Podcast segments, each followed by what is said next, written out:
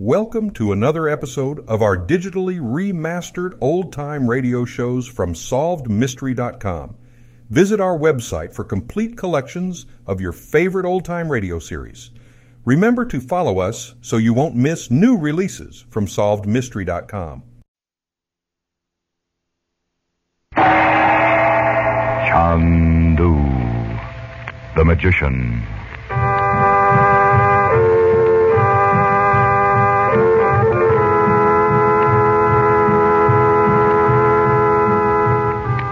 Good evening, ladies and gentlemen. We present for your enjoyment tonight and every weekday evening at this time Chandu, the magician. Before our drama starts, I would like to tell you some news, some very good news we think it's safe to say that if you would like White King granulated soap, you can probably get it now from your grocer. You know, it has been awfully short and in many cases difficult, if not impossible, to obtain. This was because during the war years, we wouldn't let White King quality down. And we just couldn't make enough of our kind of soap to fill the demand. Then, too, lots of people moved out west from the east. And once they tried White King, they found it different from, and many like it better than, any soap they'd ever used. There still isn't any too much White King, but if you're lucky, you'll find some at your grocer's tomorrow. And know what you'll say? Do you? You'll say, I love White King.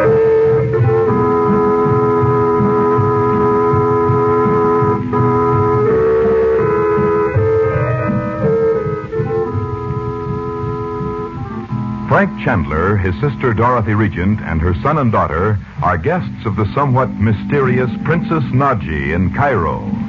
The princess is out of the city, but by her occult knowledge, she sends a message to Chandler warning him of grave danger and urging the family to join her at a small native village up the Nile.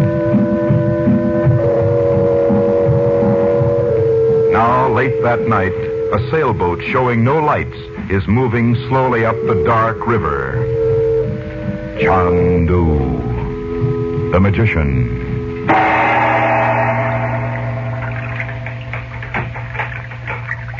How much farther is it, Frank? Not much farther now, Dot. Mother, you're shivering. Oh, cold, Mom? Put my coat around you. Here. Oh, Thank you, Bobby. I, I'm not really cold. It's just. I don't know. There's something uncanny about the Nile. The darkness does get on your nerves after a while. Oh, it's more than that. There's something in the air all around us.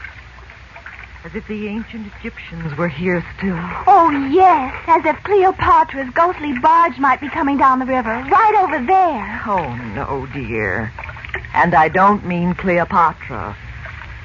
I mean, there's something menacing in the darkness. Oh, maybe the boatman's a spy or something. Standing there looking inscrutable and listening to every word we say. Frank, you are sure the boatman is the one Abu engaged for? Quite sure, Dot. You're unusually sensitive to the influence of Egypt. I told you that before. But the boatman's all right. He's one of Naji's own men, Abu said. I can hardly wait to see Princess Naji. Uncle Frank, did you know she was a sorceress when you saved her life in Alexandria? Well, not at that time, of course, but I soon discovered it. Or at least that she was supposed to be. Do you like her a lot? Now, dear, don't ask personal questions. I was only thinking it would be wonderful to have a princess for an aunt.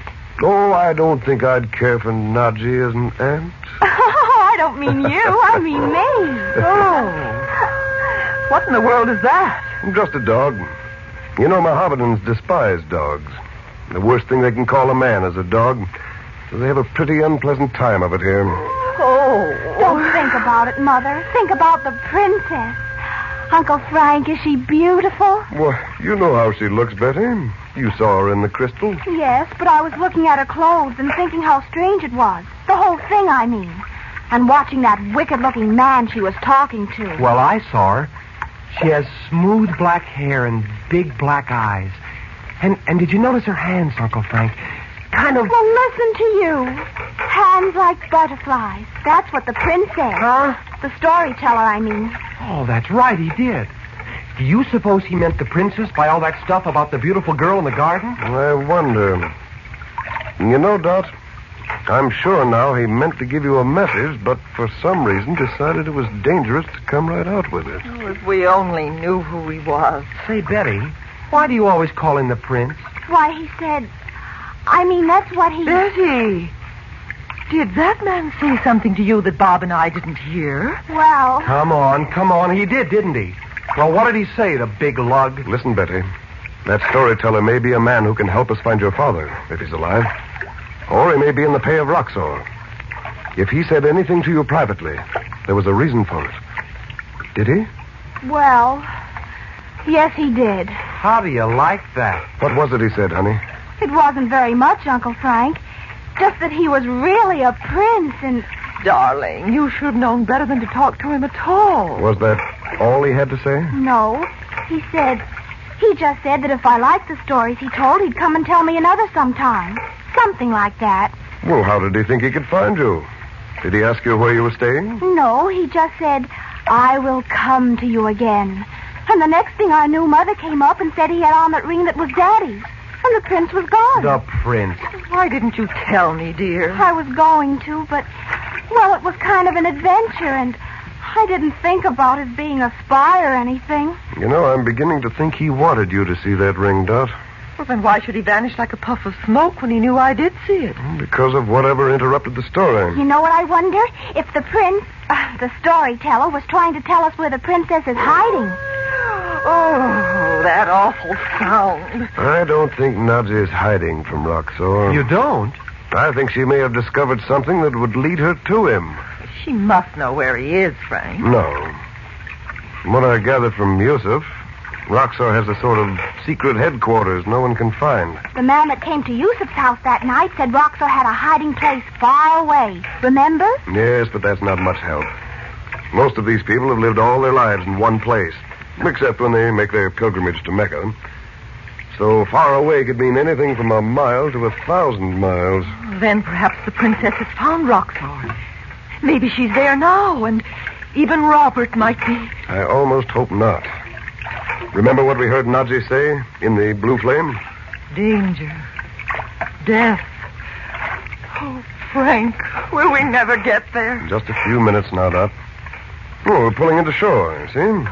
Oh, look, Bobby, palm trees, just like California. Yeah, and, and just like we saw in that blue flame thing. Hold on now.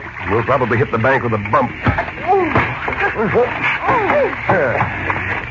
There's just a few feet from the top of the bank. I'll give you a hand, Dot. Thank you.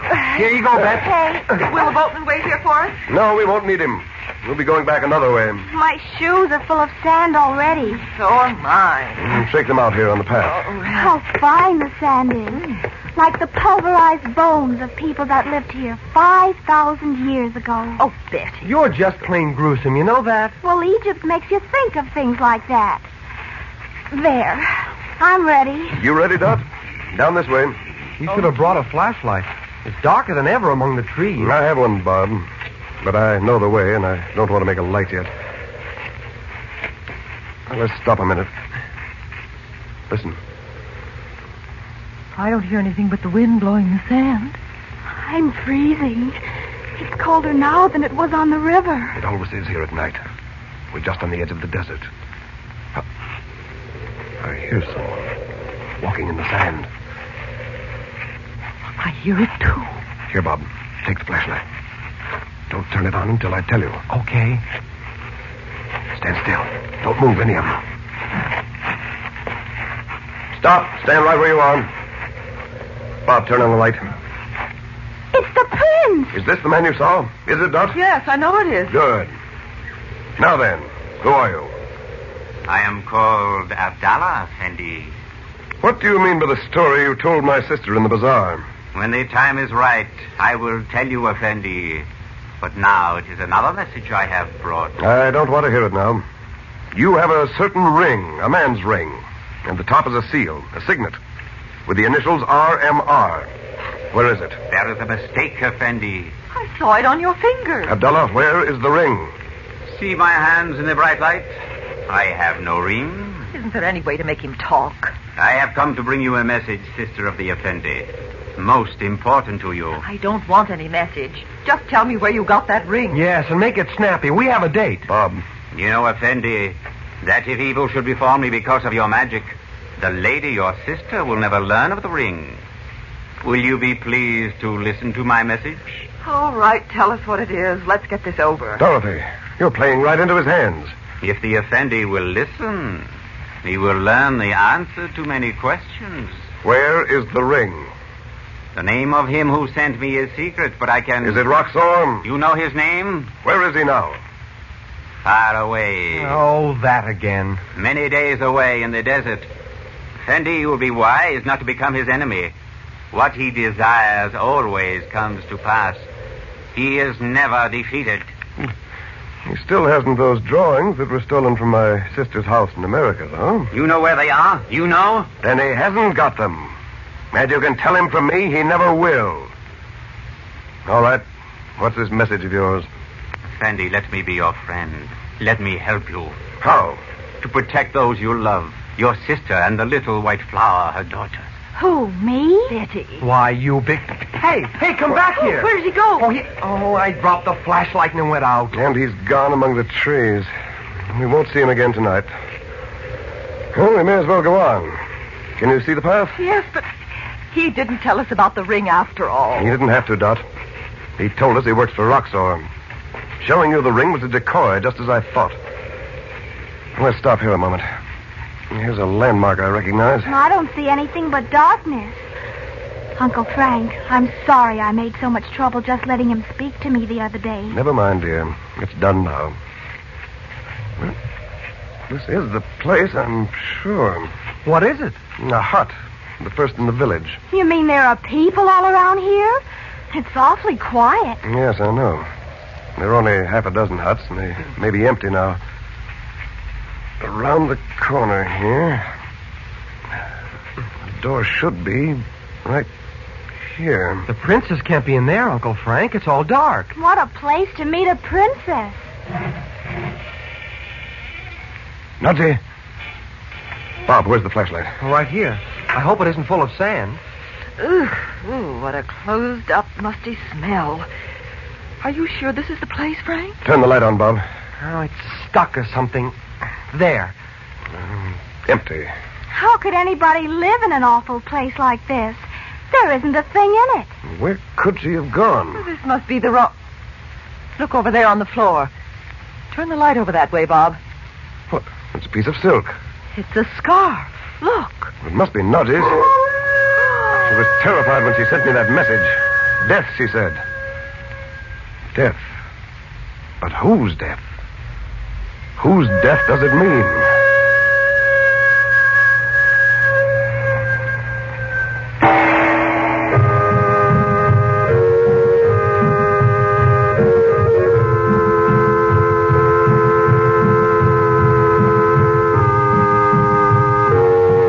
Monday night, Chandu continues, and you'll want to join Dorothy Regent, Betty, and Bob in their thrills and adventures. So you'll be with us Monday evening at this same time, won't you? Probably tomorrow, you'll be marketing. And maybe on Monday, there'll be a washing you'll have to do. Look, here's a suggestion get a couple of packages of White King soap tomorrow. Get the giant size package if you can. And will you be proud of your washing? The white thing so very white. The colored thing so safely guarded. The washing time shortened so considerably. The effort reduced so that you're hardly tired. And your hands feeling so good. Because White King is gentle not only to clothes, but to hands as well. Know what you'll say when you've used White King, do you? You'll say, I love that soap.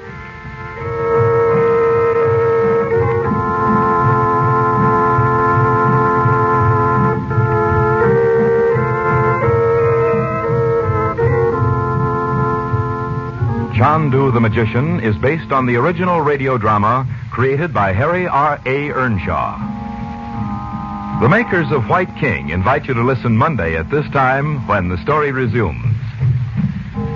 Chandu the Magician. Thank you for joining us and enjoying our digitally remastered old time radio shows from SolvedMystery.com. Please remember to leave us a review and to follow us for frequent releases.